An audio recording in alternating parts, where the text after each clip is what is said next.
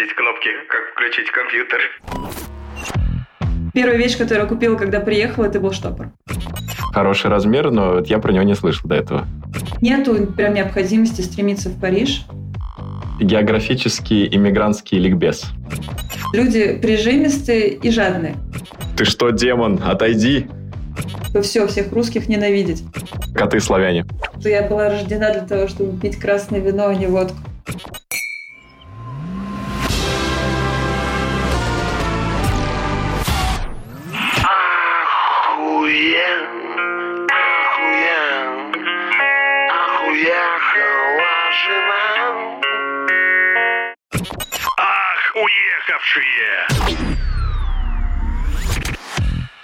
Привет, я Миша. Я Андрей, и это подкаст «Ах, уехавший» про русскоговорящих ребят, которые уехали жить за границу. И сегодня у нас в гостях Анастасия, которая уже почти 10 лет живет во Франции. Вы узнаете о том, что нужно знать до переезда, как сидеть на пособии и ездить на лыжи, и что такое крем-крем. Поехали!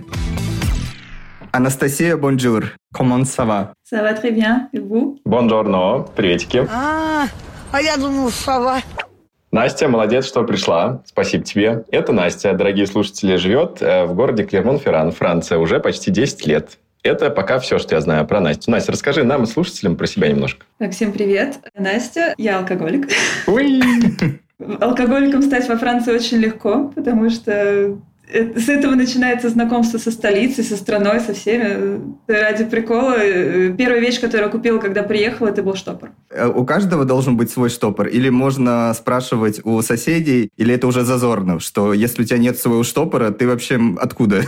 Не совсем, но да, как бы, если ты тут больше года, то лучше обзавестись своим. А то мало ли что, еще с чужими штопорами тут не пересекался. Настя, расскажи, откуда ты? Я из Тулы. Я училась 4 года в Москве, и, собственно, из-за Москвы я переехала во Францию, потому что в моем университете в свое время это был МСИ, который теперь Плешка, насколько я помню. У них была программа двойного диплома, и они отправляли людей в разные страны, в том числе во Францию. То есть у нас был выбор между Италией, Францией и Нидерландами. Как бы только во Франции мы уезжали прям конкретно в страну и прям на год. И мне было очень интересно, поэтому я выбрала эту программу. Я изначально не планировала переезжать во Францию, именно прям переезжать. Я думала, проучусь год, подучу язык, добавлю в резюме строчку «жила во Франции». Но как бы судьба сложилась так, что А ты переезжала уже с каким-то хорошим знанием французского языка? Или было только начинающий, да? Начинающий у нас был очень добрый профессор, настолько добрый, что он как бы нас учил.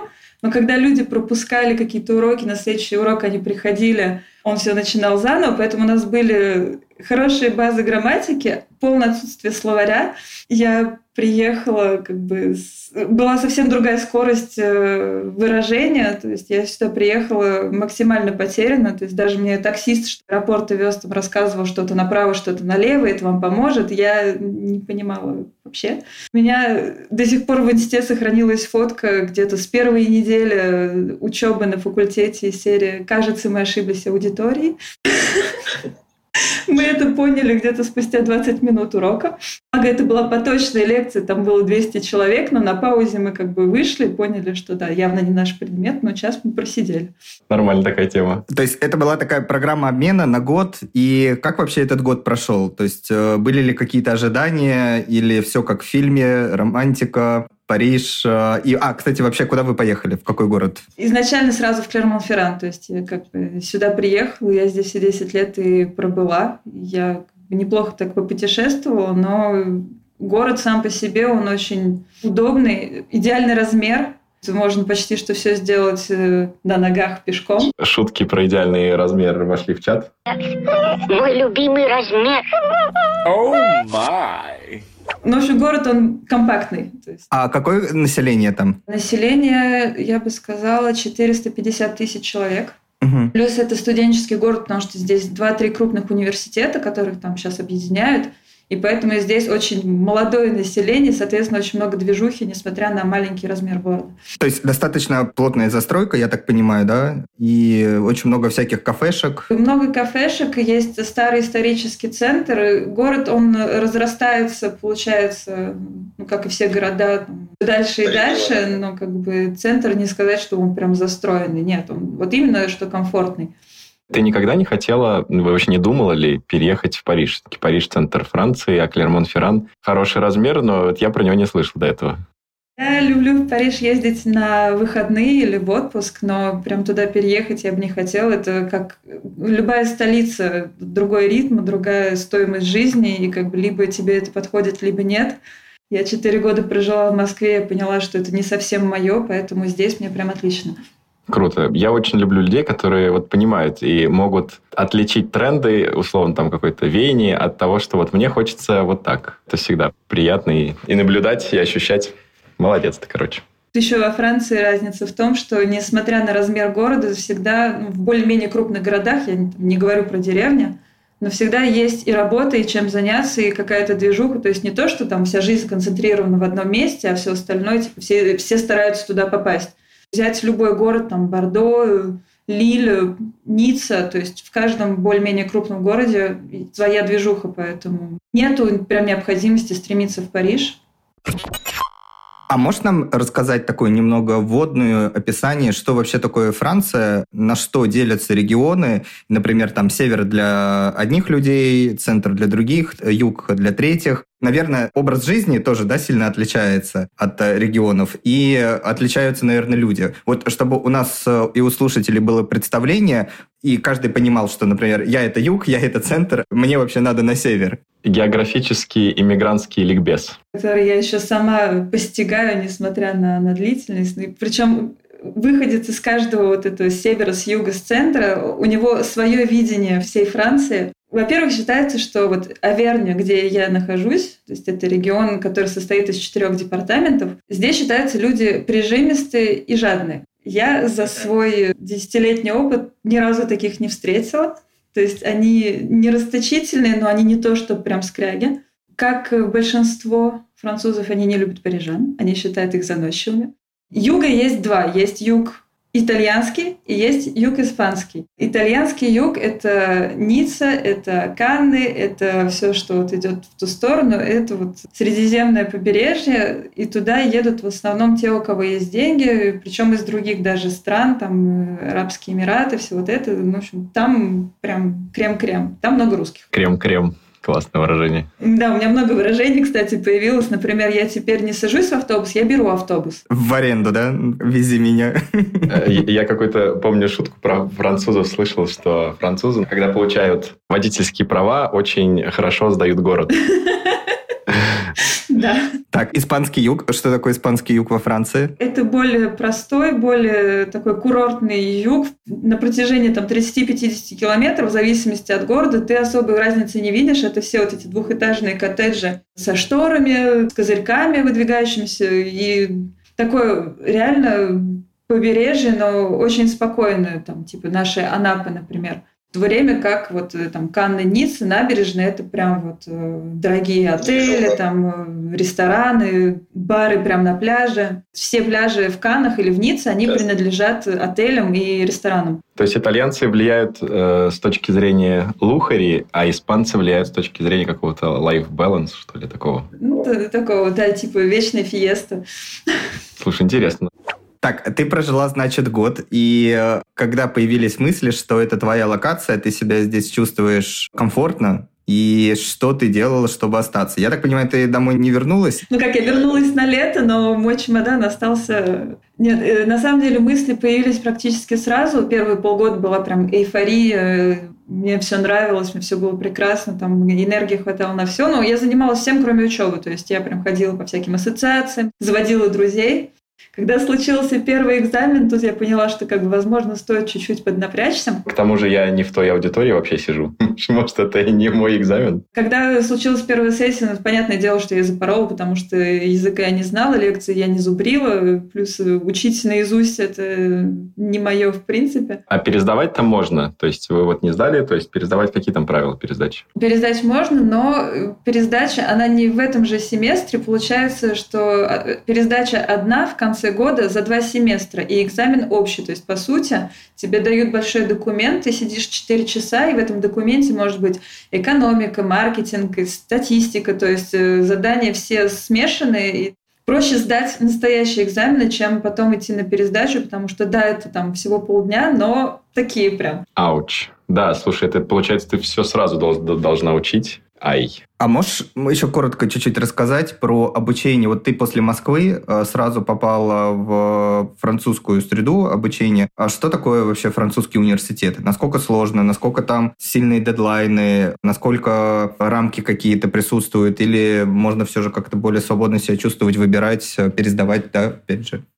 Ну вот, э, как я говорила, пересдача, она одна, и получается то, что если ты запорол первую сессию, то вторую ты можешь сдать, в принципе, чтобы попытаться увеличить твой средний балл, но как бы в основном все будет э, зависеть от пересдачи. Сама по себе учеба, она не очень сложная. Как, э, в принципе, в российских университетах э, есть поточные лекции на весь курс. И дальше так называемые ТД. Это наши семинары, то есть э, делятся на маленькие группы по 15-20 человек в зависимости от предмета. И делят по алфавиту. То есть, по сути, весь поток — это менеджеры. То есть нет того, что там один поток — это одна группа. Эти менеджеры потом они вот делятся по алфавиту. И каждые полгода это разные люди. В том плане, что кто-то уходит, кто-то приходит, и получается, что на, через полгода ты на семинарах можешь оказаться с другими людьми. И uh-huh. вот эта система, она мне немножко не подходила в плане в Москве. Вот мы были все четыре года одним и тем же семинаром, потоком, то есть у нас было 12 человек в группе, и под конец как бы это была уже маленькая семья. Здесь так не получается. Каждый сам за себя получается, да? Ну, плюс еще как бы у нас этот был вот эта дистанция иностранцев, которые плохо говорили по-французски на тот момент. И я не могу сказать, что был прям негатив, но, знаешь, был такой вот холодок, типа, ну да, привет, как дела? И дальше они там своей кучкой, mm-hmm. ты приходишь, учишь и уходишь. Ну, сложно, да. То есть чем-то напоминает, вот в онлайн-обучении такое бывает. Ты когда приходишь на курс, ты не знаешь никого, тебе просто читают в одном месте лекции, ты сидишь, слушаешь, потом, ну, я... Главное знание, люди и нетворкинг потом. И экзамен точно так же, по сути, сессия, она проходит не как у нас есть э, несколько предметов, два дня на подготовку перед каждым, ты приходишь, там у вас полдня, э, вы тянете билеты, устно. Нет, тут все экзамены писанные. Под... Писанные экзамены. Эх, что это Франция, размер там нормальный. И экзамены такие же. По Фрейду. письменные экзамены поточные, то есть в огромной аудитории сидят люди там э, через три кресла и через там два ряда. У всех одинаковые копии, и все в основном экзамены письменные. Два-три вопроса, несколько листов бумаги перед тобой и три часа времени. Ты пишешь все, что ты можешь, хочешь. Все, что ты думаешь. По сути, да. А вот сейчас это так же? То есть сейчас также используют именно письмо, не компьютер, там, не печатный, не онлайн какие-то тесты? Для экзамена, да. Потому что ты можешь использовать компьютер, чтобы писать твои лекции. Ты там приходишь в аудиторию, ты можешь э, пользоваться чем угодно, но на экзамене максимум тебе там по статистике разрешаться калькулятор. Слушай, это интересное наблюдение. Когда в Париж ездил недавно, меня поразило то, что, ну, во-первых, там очень много кафешек, и люди сидят, пьют кофе, курят сигаретки, и читают газеты. И это настолько повсеместно, то есть это не просто вот ситуативная какая-то фигня, она везде. Я проходил и сам пил кофе, и настроение я понимал писателей, которые там писали, потому что ты садишься, и у тебя прям желание что-то писать. Тебе не хочется открывать электронщину. У тебя кофе, сигарета, и ты что-то там пишешь. Думаешь, ну, возможно, это действительно культура вот Франции, поэтому там так много писателей. Французы, они любят аутентичность. Чтобы уютненько, пусть даже по старинке, но вот как бы в плане технологий здесь, конечно, прогресс есть, но вот уровень, он комфортный, не то, чтобы там прям все сплошная электронщина, все через телефон. То есть, например, здесь редкие люди платят еще вот с телефоном вот так. То есть карты без контакта, они вот пять лет как существуют, и то некоторые предпочитают их вставлять. Я уже молчу про то, что там с часами, например, подойти. Испугаешь кого-нибудь. Ты что, демон? Отойди. Реально. Настя, а можешь рассказать, э, раз мы затронули тему технологий, поскольку это Западная Европа, что такое вообще документооборот, муниципалитет, э, и как можно взаимодействовать, если нет сайта госуслуг или что-то такое во Франции с государством? Хранишь ли ты там все в папирах, как египтяне, или все же есть какая-то возможность отправить хотя бы сообщение или голубя с документами? Гусиное перо, чернила и вперед. Гонца. Сложно, сложно. Вот знаете книгу «Данте. Восемь кругов ада»? Вот это только начало. Это только чтобы взять рандеву на сайте. Нет, на самом деле в плане бюрократии здесь еще... То есть сами французы же вешаются, но они никак не могут найти технологию, которая бы позволила всем комфортно существовать без э, толпы бумаг, ну, понятно, когда все заходят в чат GDP, они газеты читают. Тяжело найти технологию. Да, то есть, э, во-первых, потому что еще вот поколение, которое работает во всех префектурах, оно, как сказать, оно еще не обновилось, поэтому люди, близкие к технологиям, они как бы еще не полностью захватили. Соответственно, старое поколение, им сложнее Поэтому им привычнее с бумажками зачеркивать, там, рвать, складывать, перекладывать. То есть как бы это создает впечатление бурной деятельности. То есть они считают себя важными. Работаю, я работаю. У меня, у меня вот, смотрите. Потому что, да, как, когда у тебя просто компьютер, ты же не можешь сказать, что у меня вот так вот работа, а на столе видно, когда там горка растет. А вот за 10 лет у тебя много накопилось каких-то папочек э, и э, обязательных документов, э, которые вот желательно не выбросить, потому что иначе будут потом проблемы их восстанавливать? Я как человек, который в последнее время так неплохо переезжал, я больше за электронные документы в плане, что у меня на Google Drive папка со всеми моими доками отсканированная. Мои работодатели в последнее время все зарплатные выписки они отправляют в электронном виде, то есть как бы это уже часть облегченная. Но вот, например, налоговые они до сих пор присылают в конвертах. Их я тоже сканирую, чтобы там на случай, если потерялось или что-то, я хотя бы могу восстановить. Не могу сказать, что прям много, но да, я как бы у меня так две нормальных такие папки. Слушай, в Лондоне, когда получаешь карту банковскую, для меня был шок. Мне привезли бумажные конверты. Мне привезли, по-моему, три бумажных конверта и один еще до, типа, вам скоро приедет карта. И ты ждешь прям письмо, тебе привозят конверт, в одном карта, в другом конверте пин-код, в третьем конверте еще какая-то информация, по-моему, там рекламное что-то было. И ты все эти бумажки открываешь, и по сути ты такой, типа, я этого ждал месяц.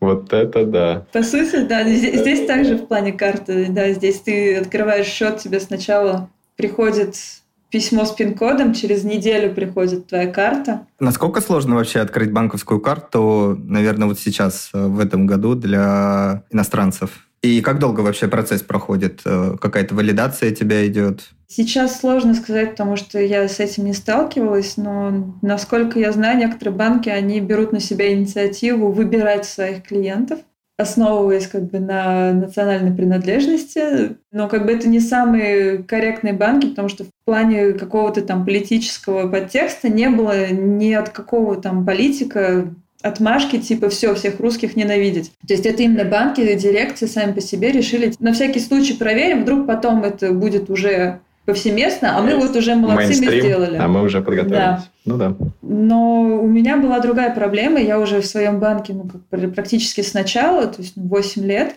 И когда вот началась вот эта вот перипетия, мне спустя месяц позвонила моя консультант, потому что у каждого человека, по сути, есть э, человек в банке, к которому ты привязан, к которому ты можешь отправить там мейл или запрос или что-то. Просто пообщаться, если друзей нет. Например. Все в рамках профессиональных отношений, как бы, ну да. И она меня просила, типа, прислать мой вид на жительство. Французский, прости, французский GPT-чат. Вот. И все это она объяснила, что да, дирекция банка попросила выяснить. И все это время моя зарплата, она была заморожена. То есть я не могла ей пользоваться. Она исчезла со счета, потом она вернулась, потом опять испарилась. И я была не одна такая. То есть э, у меня подруги здесь э, во Франции тоже они столкнулись с такой... Не очень приятно. Но после этого, как бы, когда все вернулось на круги своя, больше я не сталкивалась. Другое дело, что как бы, у меня была мысль поменять банк, ну, чисто из принципа. Потом я подумала, что ну, как бы, пока что все более-менее в порядке, поэтому... А банки вообще там цифровые достаточно? Или они такие же, вот как весь документооборот вокруг? Нет, достаточно цифровые. В плане я последний раз э, в офис ходила, возможно, года два назад, когда я меняла именно адрес. А так у меня есть приложение, через которое как раз обмениваюсь э, мейлами со своим консультантом, и нет, достаточно просто. Со, со своим консультантом, я думаю, какие варианты? Коллега, терапевт, компаньон. А нужна ли вообще вот эта банковская карта, чтобы, вот когда ты адрес меняешь, чтобы, в принципе, жилье как-то снять, не снять, это как-то привязано, вот как в Европе это бывает? Или у вас по-другому? Тут даже привязано не столько к карте, сколько к счету. То есть у тебя может быть, например, не быть карты, но у тебя открыть счет и есть чековая книжка, потому что чековые книжки здесь до сих пор нужны, когда ты снимаешь квартиру, когда ты даешь там залог, даже если там, куда-нибудь в отель, в отпуск, брать те же велосипеды в, в аренду, там просят залог за аренду, как бы чеки служат. И все привязано в плане, то есть телефон, интернет, электричество, все вот расходы по квартире, которые могут быть э, нужны, они все привязаны к счету, и они снимаются автоматически. А что такое вообще жилье во Франции? Насколько сложно его найти? Много ли приходится тратить на залоги? Ходишь ли по объявлениям через газеты или все же сайты есть? Через газеты. Из рук в руки. И есть, собственно, сайты, как э, Авито, где люди непосредственно как бы дают свои квартиры без агентства, там, и даже на Фейсбуке. А есть агентства, где, собственно, как и примерно в Москве, нужно рассчитывать на три квартирные платы в первое время. То есть один месяц – это залог, и как бы первый и последний месяц. С учетом того, что залог тебе, по идее, должны возвращать. Но, а, опять же, сейчас многие, они э, делают так, что ты даешь им чек с этим залогом, они его обналичивают, а потом уже в зависимости от, они тебе либо полную сумму возвращают обратно, либо там процент какой-то. В какой-то степени это проще в плане, ну, как бы ты отдал 500 евро, ты с ними уже попрощался моральный, как бы даже если тебе вернут там 300 или 400, а не полную сумму, ну, все равно приятненько. Кэшбэк.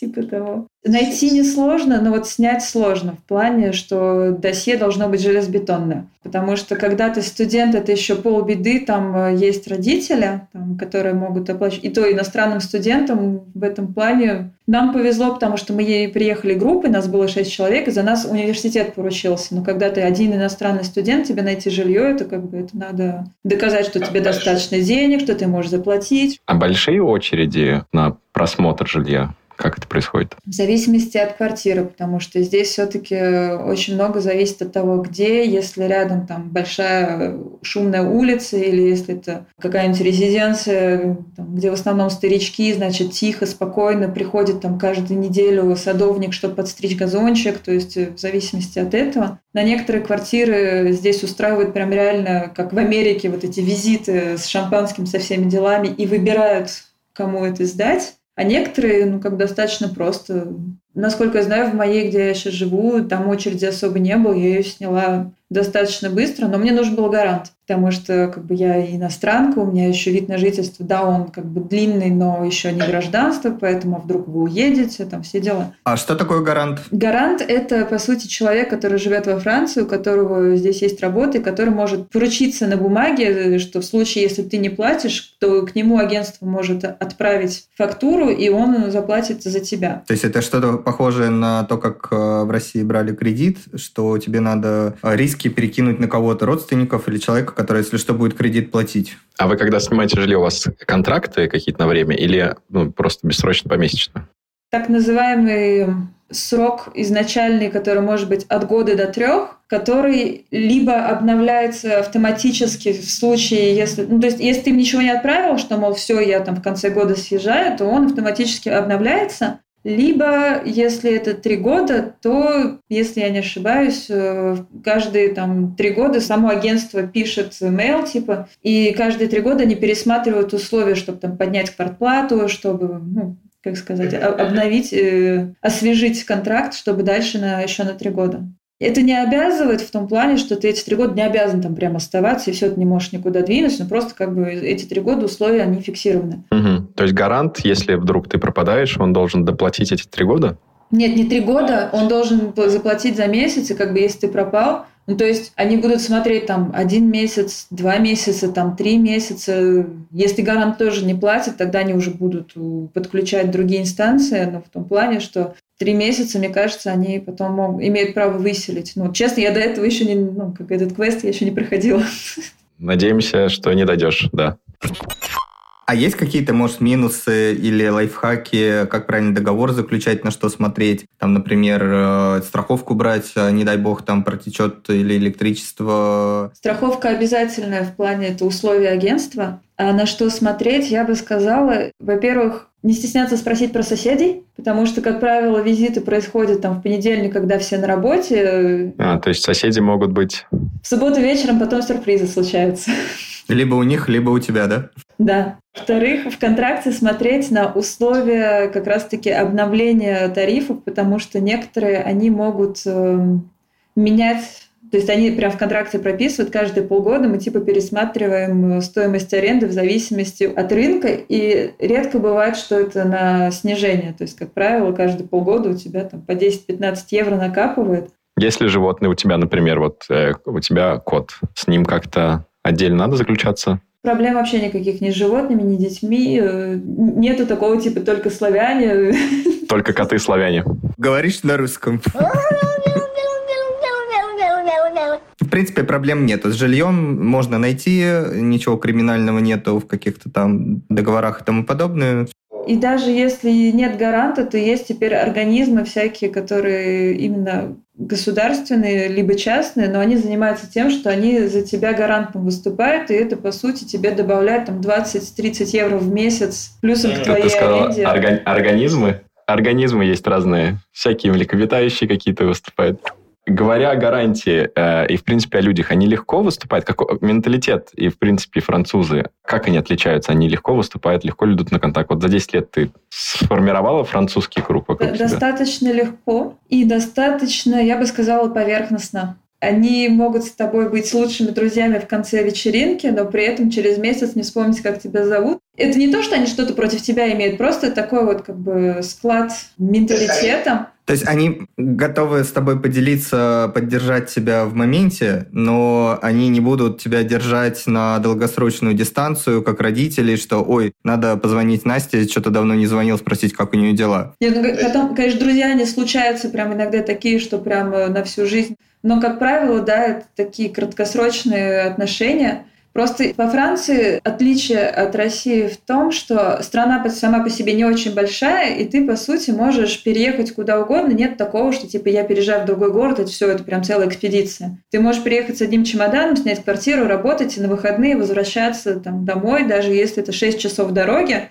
Как правило, там не на все выходные, но там раз 2-3 недели люди, как правило, уезжают, либо они там берут свою пятницу выходной, там дополнительный отгул. Поэтому в плане социальных отношений как-то проще строить такие поверхностные связи, потому что ну, ты там переехал два года пожил, потом там три года пожил, и везде у тебя там чуть-чуть друзей осталось. Многие хранят очень трепетные, хорошие отношения с друзьями детства. Это я заметила. То есть у французов друзья детства это прям такой вот костяк основоположный. Но то, что во взрослой жизни начинается, это уже такие хорошие знакомства. А что такое лайфстайл во Франции? Вот именно в твоем месте, где ты живешь 10 лет, после Москвы, насколько изменилась ритм жизни, еда? Привыкла ли ты сразу к этому или нет? Привыкла ли ты сразу к вину? К вину вообще без проблем. Оно само. Я думаю, что я была рождена для того, чтобы пить красное вино, а не водку. Нет, на самом деле, то, к чему было сложно привыкнуть, это то, что вот, особенно в маленьких городах, есть режим, то есть с 12 до 2 обед, больше ты не сможешь нигде поесть, потом только начиная с 7 вечера и где-то до 10, если там рестораны или кафе, и столовые университетские тоже. Магазины работают с 10 до 7, иногда до 8. А а обед, ужин вот ты не успел поесть. Там закрывается все, тебя не покормят, что? Я бы там голодал. Ну, я поначалу и голодал. Здесь, например, у меня первые две недели это было э, типа, о, воскресенье, сейчас схожу себе спокойненько что-нибудь куплю, время 4, я выхожу, все закрыто. И сверчки. Лови сверчков. В такие моменты ты питаешься там фастфудом или какие-то кафешки все равно открыты там или булочные, например. Может быть, поэтому французы сверчков, лягушек всяких едят. Они тоже проходили этот этап такие, ну, блин, придется довольствоваться тем, что есть. Вполне вероятно. Вот к этому, да, было сложно привыкнуть. То есть, я так понимаю, движуха во Франции на самом деле начинается ближе к вечеру. То есть, э, если ты хочешь кого-то позвать, наверное, на вино или на кофе. Если хочешь э, что-то увидеть, посмотреть, то есть вся жизнь, она в основном где-то вот после семи вечера, да, начинается? До семи работают магазины. Сами люди работают до шести максимум, но, как правило, рабочий день это с девяти до пяти с часом там перерыва на обед. Я э, в последнем месте, где работала, там было с 10 утра до 7 вечера с понедельника по четверг, и в пятницу я заканчивала в обед работать. Поэтому у меня была пятница после обеда, это было шикарное расписание. А так, э, просто к вопросу о лайфстайле. У французов я бы сказала, что это баланс между частной жизнью, увлечениями и работой. То есть есть, конечно, исключения, где человек, он прям ратеет за свою работу, он там будет э, работать дополнительно, но очень редкие французы, они останутся делать что-то там сверхурочно, если им не сказать, типа, мы тебе заплатим за это точно, ты не переживай. То есть бесплатно никто ничего дополнительно, как бы сверх договоренности делать э, не будет. И это правильно в том плане, что у них остается время еще на себя, на семью. Не перегибают палку, получается. Да, не фанатично не преданы работе. уставшие, они не, не, не то чтобы нервные, тут совсем другой уровень э, проблем. Выгорания нет. А Выгорание есть по другому поводу, но менее чувствуется. Кофе мало выпил в прошлую неделю. Все, пора выгорать. Это стресс. А как вообще тогда, получается, французы отдыхают? Какой у них досуг вообще? Вот они поработали, пришли, винишко хряпнули, и что происходит дальше? Винишко хряпнули. Либо они устраивают так называемое оперо, где хряпают винишко не в одного, а приглашают друзей. Либо это оперо, как правило, где-нибудь на террасе в городе, в кафешке, э, тоже с друзьями. Много очень ассоциаций по интересам, где ты можешь танцевать, петь, э, играть в бадминтон, ну, что угодно. То есть, по сути, э, почти все французы, которых я знаю, они вот хоть чем-то но занимаются. Даже есть ассоциация норвежской ходьбы. То есть просто ты полтора часа ходишь с палками, как бы общаешься, и потом возвращаешься домой. Пытаешься дойти до Норвегии. Выдвинулись в Норвегию. Я не знаю, как в других городах, Клермоне очень популярны пешие прогулки где-нибудь за городом, потому что здесь очень много лесов, здесь очень много холмов, очень красивая природа, даже есть исторические замки, деревни, которые внесены там, в список ЮНЕСКо. И то есть, по сути, ты в воскресенье, например, завтракаешь, потом уезжаешь на полдня, там где-нибудь гуляешь, возвращаешься вечером, как там, смотришь э, фильмы. Звучит достаточно экономично, что тебе не надо тратить деньги на какие-то кинотеатры, развлекаловки, как в крупных мегаполисах, где особо не погуляешь, и твой досуг — это кальяны. Ну, все, что в любом случае деньги высасывает. А здесь, получается, ты, в принципе, можешь и так люди ходят, да, с природой, э, пойти, погулять, хайкинг и тому подобное. Ну, опять же, я сказала, в Аверне здесь люди прижимистые, поэтому если есть выбор между куда-нибудь бесплатно и в кино, они сходят куда-нибудь, где бесплатно, поэтому... Сложно их осуждать. Давай чуть-чуть нырнем в тему, которую ты затронула. Как жить во Франции, не работая, покупая ноутбук и катаясь на лыжах. Очень интересно. Да, по сути, здесь э, в плане вот бюрократии в плане вообще жизни административной не все так плохо. То есть э, в плане поддержки со стороны государства это не самая плохая страна. Например, я работала полтора года, потом меня сократили по экономическим причинам, и в этом случае сотруднику предоставляется целый пакет э, заботы. В том плане, что в контракте конкретно прописано, что вот на бирже труда автоматическая запись, Потом консультации каждый месяц в плане, как продвигается поиск работы, пособие, которое практически эквивалентно заработной плате, которая была там, ежемесячно. Оно ограничено по времени, вот это пособие, или оно безграничное? Нет, оно ограничено в том плане, что в таких условиях это на год. При этом этот год сохраняется социальная страховка от э, работодателя. Потом, спустя год, уже надо будет э, самому себе взять страховку и э, само пособие сокращается, но оно остается все равно корректным в плане уровень жизни. То есть ты можешь поддерживать уровень жизни нормальный. Да, там ты можешь меньше ездить куда-то какое-то время, но в этом недостаток системы в том, что разница между заработной платой и пособием, она настолько минимальна, что многие предпочитают сидеть дома и ничего не делать, Потому что нет мотивации искать работу там, на 200 евро больше, но при этом 35 часов э, в неделю они у тебя не пропадают, ты работаешь, но в том плане, что эти 35 часов можно ничего не делать и как получать практически столько же. А как-то сказывается вот статус того, что ты вот э, был на бирже труда и там на пособии, это как-то сказывается на работе или нормально? Ну, типа, это понижает, не знаю, какую-то кредитную историю, что-то, нет, чтобы нет, это не было? э, в том плане, что как бы нормальное состояние быть в поиске работы там несколько месяцев, это никак не сказывается. Сказывается больше на том, что ты теряешь привычку работать, и поэтому в плане самооценки у тебя немножко начинается такое, а смогу ли я это сделать? Вот читаешь анонс, там типа там описывается, надо делать то-то, то-то, то, ты такой, ой, я забыл, как это больше в этом направлении. А так, э, со стороны работодателя, ну, все все понимают, что ну, если ты ищешь три месяца работу, ну, это вполне себе такой срок, чтобы выбрать то, что тебе нравится. Э, как после длительного отпуска состояние, э, надо вспомнить, что я вообще делал на этой работе. Где здесь кнопки, как включить компьютер? А я слышал то, что во Франции достаточно высокие налоги, в принципе, для бизнеса, для ведения. И я так понимаю, вот эти налоги как раз и дают возможность э, поддерживать население в сложных моментах экономических, когда начинается безработица. Да, так и есть. Плюс здесь система, она адаптирована в плане, чем больше у тебя зарплата, тем больше у тебя налог, который ты платишь. Угу, то есть прогрессивный. Вот я сейчас, например, на пособие, у меня не облагаются налогом, потому что это уже минимум-минимум, поэтому как бы они не берут. А для тех, кто переезжает, э, пособие, наверное, сразу не получишь. То есть э, какой минимальный срок надо отработать официально, чтобы ты мог э, пользоваться привилегиями страны, социального пособия, страхового и так далее? Дело даже не в этом, просто нужна определенная виза. То есть, например, со студенческой визой запись на биржу труда невозможно. Не знаю почему.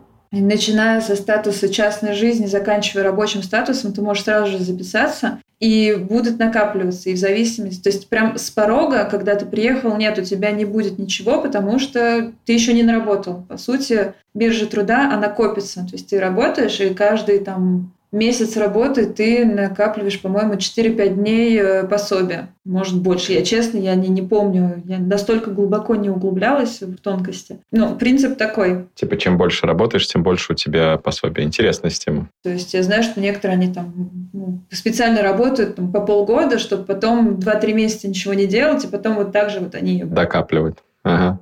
А что делать, вот если ты заболела? На пособие там как-то компенсирует? Не знаю, есть ли что-то? Есть два типа страховки. Одна обязательное социальное страхование, то есть это минимум, который, по-моему, даже бесплатный. Он покрывает часть медикаментов, он покрывает э, некоторые визиты к врачам, но не ко всем. То есть, например, к терапевту ты ходишь, платишь, потом тебе возвращают. Но вот такие врачи специализированные, как окулист, как э, стоматолог, они уже не возвращаются. Для этого есть э, страховка уже частная, потом, которую ты берешь, куча страховых компаний, но у них у всех примерно одинаковые условия. Пакет примерно между 20 и 40 евро в месяц, в зависимости от того, насколько ты там хочешь э, покрытия. И по опыту скажу, что лучше его иметь. Потому что однажды случилось такое, что я упала посреди улицы и сломала ногу. Причем сломала прям так нормально, вплоть до операции, до госпитализации. То есть там я на себя испытала все прелести платной страховки, потому что меня привезли в частную клинику, соответственно, продержали весь выходной, плюс сама операция, плюс э, мы, ну, непосредственно материалы, которые использовались. Я когда посмотрела на счет, по-моему, там было где-то полторы тысячи евро за все про все, которые, ну, я, я не платила это, заплатила моя страховка. Если бы у меня ее не было, это было бы вот из своего кармана. Ну да, полезная штука. То есть страхование обязательно, потому что иначе ты попадешь на большие деньги, если у тебя не будет нормальной страховки. В этом плане оно не обязательно. То есть можно обойти социальную страховку, но там тогда бы вернулась только часть денег. То есть, например, мне бы государство возместило непосредственно за материалы, возможно, за часть операции, но вот, например, комнаты в госпитале и все, что идет э, рядом, оно бы не, не покрывалось, это все равно надо было доплачивать. А вот именно такие страховки, то есть, по сути, 20-30 евро в месяц – это не так дорого относительно вообще уровня жизни и зарплаты, но лучше как бы их платить, чтобы в случае чего не было неприятных сюрпризов. А можешь, пожалуйста, уточнить, это получается как э, частная страховка сверху, помимо социальной, или это как-то... Да, это, по сути, частные компании, как банки, которые просто, вот у них услуга такая, что вот э, ты им раз в месяц от, отчисляешь, они потом за тебя э, за раз там все выплачивают. Причем есть еще много всяких поблажек в плане, например, если вы семья, там есть дети или есть родители, но не дееспособные, то можно их записать на свою рабочую страховку. Ну, в общем, есть некоторые страховки, которые позволяют вписать нескольких членов семьи что, в принципе, удобно, потому что ты платишь, возможно, чуть дольше, но это стоит меньше, чем каждый, если бы за себя платил. А, в принципе, про здравоохранение. Вот если ты заболела, принцип, порядок, механизм, процесс он такой же, как в России, или он отличается? Он отличается в том плане, что, во-первых, нет врачей, которые ходили бы по домам. Mm, участковых. То есть есть э, врачи, терапевты, так называемые генералисты, которым просто звонишь, берешь там окошко, и это окошко может быть там через три дня, например. То есть ты лежишь, немножко так умираешь, там у тебя температура под 40, тебе говорят, ну, у нас ближайшие там через 2-3 э, дня. Это редко, но такое случается в плане, что иногда само проходит быстрее, чем твое рандеву придет. Э, в плане, если какие-то там специальные врачи, например, к окулисту, ближайшие окошки, они там через 3-4 месяца только. То есть настолько все расписано. К стоматологам то же самое. В общем, как в принципе по всей Европе плюс-минус, что медицина спасет, не умрешь, э, если что, да, приедут, даже заберут, но если у тебя какие-то недуги, которые просто обычные, да, там ждать будешь долго. По мелочи лучше не болеть. В плане каких-то прям серьезных болячек, то система ну, здесь не на что жаловаться. В плане именно каких-то вот рядовых визитов, даже взять там ту же справку о том, что ты можешь танцевать, например, 10 кругов ада. Вот ты прожила почти 10 лет во Франции, попутешествовала и на юге, и на севере, везде. Какой оверолл у тебя вот сейчас впечатление про Францию, в принципе, про этот трип? Выстави оценку, как на кинопоиске. 9,7. Это Оскар 9,7. Я даже не помню таких фильмов 9,7. А можешь начать? Расскажи тогда про эти 0,3. Что не понравилось? Что не заходит? Вся та же бюрократия не заходит. Также длительность всех процессов, которые здесь происходят. То есть, например, когда обновляешь титр, то это надо рассчитывать минимум на два месяца, в лучшем случае. И то сейчас со всеми приезжими, вновь прибывшими, это все оттягивается, оттягивается. Например, у меня подруга лучшая здесь, она уже 8 месяцев ждет свой титр. А что такое титр? Титр – это вид на жительство, так называемый титр, титр до сижур, просто карточка, на которой написано, что ты можешь жить там с такого-то по такого-то и имеешь или не имеешь права на работу. Угу. Окей, в Лондоне это BRP. Слушай, прикольно. Бюрократия, короче. Глобально, а все остальное топчик. Я думаю, что мне это подходит по ритму жизни, иначе бы я здесь не осталась так долго. То есть не на что жаловаться. Можешь посоветовать нашим слушателям три какие-то рекомендации, три свои мысли? Вот, э, может быть, что бы ты сделал иначе, или просто три лайфхака, типа, что полезно? Вот ты приезжаешь во Францию, как им свою жизнь обустроить хорошечно? Прям единственный такой совет – это учить французский. Месье, je ne mange pas six jours Учить французский, быть открытым в плане не бояться каких-то взглядов, не бояться каких-то реакций, потому что мимика выражения иногда могут не совпадать с нашими, но Как только ты к человеку подойдешь и попросишь помощи, очень редко кто тебя там пошлет и скажет, нет, у меня нет времени. Как правило, французы, они готовы помочь хотя бы советом, лимит даже тебя отвести, привести, показать. Но как бы на английском далеко не уедешь, поэтому как бы если ты знаешь хотя бы чуть-чуть французского, и ты показываешь, что ты прям хочешь, просто чуть-чуть пока не получается, они с удовольствием будут помогать. И как бы когда есть такая помощь от всех вокруг, то все остальное, оно по ходу приходит. Даже вот в плане там каких-то лайфхаков по поездкам там или что-то, или по банкам, то есть реально, если ты спрашиваешь у окружающих, как правило, очень много людей любят делиться своим опытом. Э, это да, это действительно. А в Европе то, что на английском далеко не уедешь, это комментарий. Недавно бывал я в Словакии э, и понял, что английский не панацея, потому что на словацком мне говорили «чао», «чао», «чао», ты хочешь от меня? Проще на русском. На русском вот я не пробовал, но чешский, словацкий э, это must. Если бы вот Миши не было рядом с Лерой женой, вот, то даже не знаю, не знаю, как бы я там справился. Наверное, замело бы меня пургой какой-нибудь. О, спасибо тебе большое, Настя. Это было чудесно, познавательно. Да, спасибо. Спасибо. Приходите, есть что. Как сказать по-французски спасибо, до свидания. Merci beaucoup, au revoir. Merci beaucoup. А, а, как у тебя красиво получается? Аревара. Спасибо тебе большое. Пока-пока. Пока. Все, всем спасибо. Пока-пока. Повтори за мной. Je m'appelle. m'appelle. Popo